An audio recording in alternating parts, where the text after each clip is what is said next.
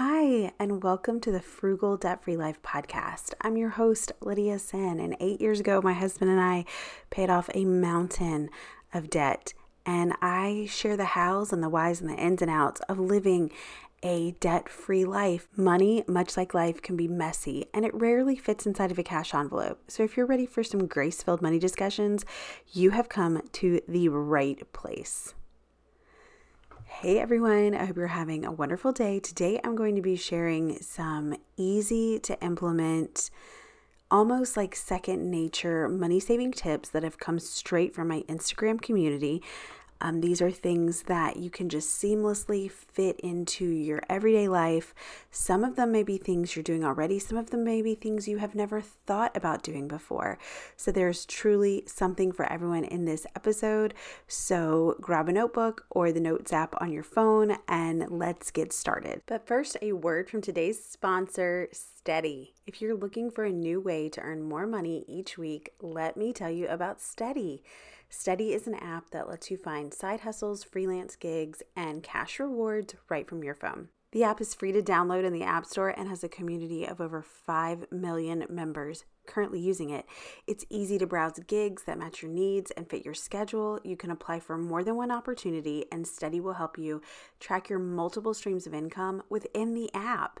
And the Employee Insights feature allows you to get a better picture of how much and how often potential employers pay and find a better position for your schedule, income, goals, and skill set. Steady offers legitimate ways to make money and has over 19,000 reviews on Apple with a 4.7 star rating. Try Steady today. It's free in the App Store and Google Play. I put out a call to my Instagram community asking what is a money habit that you have been doing for so long you don't even think about it anymore. And some of these are so good, they are so inspiring, and I really think they're to help you. So the first one was buying secondhand. And I have to admit that yes, we used to do this more frequently than we do now. It used to be that, oh, our kid needs a tricycle, let's look on Facebook Marketplace. Oh, we want a suitcase, let's look on Craigslist. Oh, we want this, let's go look at the thrift store. And I've fallen out of practice with that and I've gotten back into it because one of my little boys, I realized had no shorts that fit him. I don't know where all of our size 5T shorts went, but I went to America's thrift store and it was fantastic. Have you been? Do you have an America's thrift store? The prices are like amazing. The dollar fifty for all the shorts, regardless of size, regardless like women's, men's, tiny little babies, children. Dollar fifty. Thank you. It was great. I got him a truckload of shorts to get him through till November or even December when it will still be very, very hot. Comparing prices. Absolutely. I do this in the grocery store. I will do a price per unit check. Uh, when buying something online, I'm going to use an app like Honey that pops up and says, hey, you can find a better price elsewhere. Yes, absolutely. Price comparing in the big things like your insurance is a big deal, when buying a car is a big deal, but it's also can save you money when you're buying little things like birthday gifts on Amazon. Timing shopping to sales and always using coupons plus Rakuten. Yes. And if you are not using Rakuten, I will leave a link below, but also I have discovered a new one and it is fantastic. So it is, it is called Rebates Me and it is a lot like Rakuten, but sometimes it has a higher percentage cashback for when you do your regular online shopping. I will leave a link below. I think they're having a deal right now where you get like 10 bucks for free when you sign up.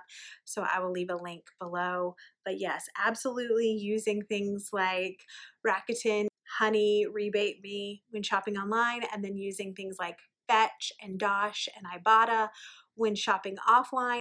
Thinking about where I'm going to put something before I buy it and waiting for 48 hours. Yes. Yes. This is especially important when you're at Target or the thrift store or at a yard sale and you see something cute. Yard sales, you can't always wait, but keep that in mind where am I going to put this? This is cute, but where am I going to put it? What am I going to have to get rid of? How much time is it going to take to take care of? And do I have something at home that already serves the same purpose? Asking a friend if I can borrow something first. Even people I barely know love to share. LOL. I've done this. This I did this with a vacuum cleaner one time. Our vacuum cleaner broke and asked my mom if I could borrow hers. And then she was like, We have hardwood floors. I don't even need this. Just take it. So that was nice. Uh, we have asked people to borrow baby swings before until we figured out if our baby would like a baby swing. Lots of things that just add up over time by borrowing them. Set up direct deposit for savings and investing. I get what's left over. I love this because so many times we just save what's left over, right? We pay our bills and then save what's left over. And if there's anything there to invest, great. If not, oh, maybe I'll get it next time. This will never work. This will never serve you well. It's never going to work out the way that you want it to. Instead, prioritize investing and savings and treat it like a bill and have it auto draft out so you don't even think about it. And then you get to keep any surplus to spend on whatever you want. That is a great strategy. That is a great tactic. Clever girl. Online shopping equals put it in your cart, wait for 24 hours to buy. Most of the time, I delete. And this is what I tell people to do who struggle with online impulse spending open the Notes app on your phone. If you see something that you want to buy, open the Notes app on your phone, put it in there along with the price, kind of how you were feeling at the time and where you saw it. And then at the don't buy it. And then in 5 days, go back in and if you still want it, I mean, you can decide, but if you keep a running total of how much everything costs that you didn't purchase, it is so much money. Checking in with a budget weekly minimum. Yes, absolutely. Ideally, a money minute every day is what we need to aim for. But if you're checking in weekly, you are doing better than a large portion of the population who is just ignoring their budgets completely. I like a money minute. Use er, it takes one minute you pull up your banking app, you see how much you have in there, what has come out, if there are any errors, you check it against your budgeting app or your budgeting spreadsheet, and you're good to go. And groceries online are adding up my totals while I grocery shop. I do feel like grocery pickup has saved us a lot of money because it has cut down on our impulse spending, and also I can see it as it totals up while I'm shopping. And if it gets to be more than I'm willing to spend, I can cut some stuff out or see what cheaper alternatives there are or find some less expensive recipes. I've also learned to bulk up recipes. So I bulk it up with some cabbage. I bulk it up with some lentils. I bulk it up with something that is healthier and cheaper. I like this. So this lady is talking about how they don't have a ton of extra money, but we can afford to do $50 a week in our savings account. It's kind of a game for me because I like that in 10 weeks I can have $500 saved up and usually put it to debt if we have it or move it to another savings account. That's really awesome. That's that's a good $50 is $50 is a lot because in 10 weeks you will have 500. But even if you can only do $10 a week, in 10 weeks you have 100 bucks. 20 in 10 weeks you have 200 bucks. Break it down and make it less overwhelming meal planning and only go grocery only going to the grocery store for a big shop. So running into the grocery store to pick up a couple things is a detriment to my budget. I went today to pick up apple juice so that we could reheat a pork loin that my husband made and I ended up spending $17 on what? What did I even freaking buy? A bunch of stuff I didn't need because I walked past a bunch of things that caught my attention. And remember, $10,000 a year is 27 plus change a day. It adds up fast. Taking food and stacks with me always and everywhere. yeah, 100%.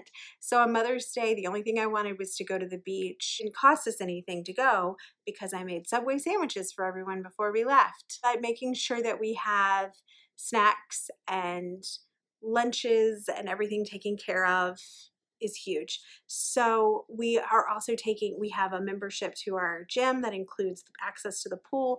And so we've been taking our kids to swim a couple of days a week and making sure that I pack dinner for us to eat after we're done swimming. And so it can be like, you know, broccoli slaw and sandwiches or like little turkey roll ups and fruit salad, but making sure that we have something fun and healthy to eat when we're done swimming and we're not running through Chick fil A and spending $54 at Chick fil A because that's how much it costs to feed a family of six there. Mm-hmm. Yeah. I pay off something. This is my real life friend Trisha. When I pay off something, a car, I start sending those payments to a savings account. And we talked about this in a video recently that that's basically what any debt payoff method is is that you take the money that you were using to pay off a debt and once you've got that money like you you focus on like say you have a $5,000 credit card debt and you put any extra money you have towards that debt and then once you get that paid off, you take what you were putting towards that debt and you put it towards the next one. Well, when you get out of debt, take that money that you were spending on debt and put it towards a goal, put it towards a down payment, put it towards retirement, put it towards a savings, put it towards vacation, whatever it is just put towards something. Every time I pay with my card, it automatically transfers. I've set up my bank account so that every time I pay with my card, it automatically transfers $5 to my savings account. I feel like if you're keeping up with it, that's a really good strategy. Okay, so that's it. I would love to hear from you. What are some simple ways that you are saving money? You can find me on Instagram at Lydia Senn and YouTube at Lydia Senn. And you can also find me at frugaldebtfreelife.com backslash podcast where you will hear this and any episode you may have missed. And here's my call to action. If you would leave a review, I would love it. Five star reviews make my day. If you are listening on Apple or Spotify, you can swipe over the artwork and leave a review right within the app. And that is how people find this podcast, and we can keep creating this community of people who are working on those debt free goals. So, thank you for being here. Thank you for listening, and I will talk to you soon.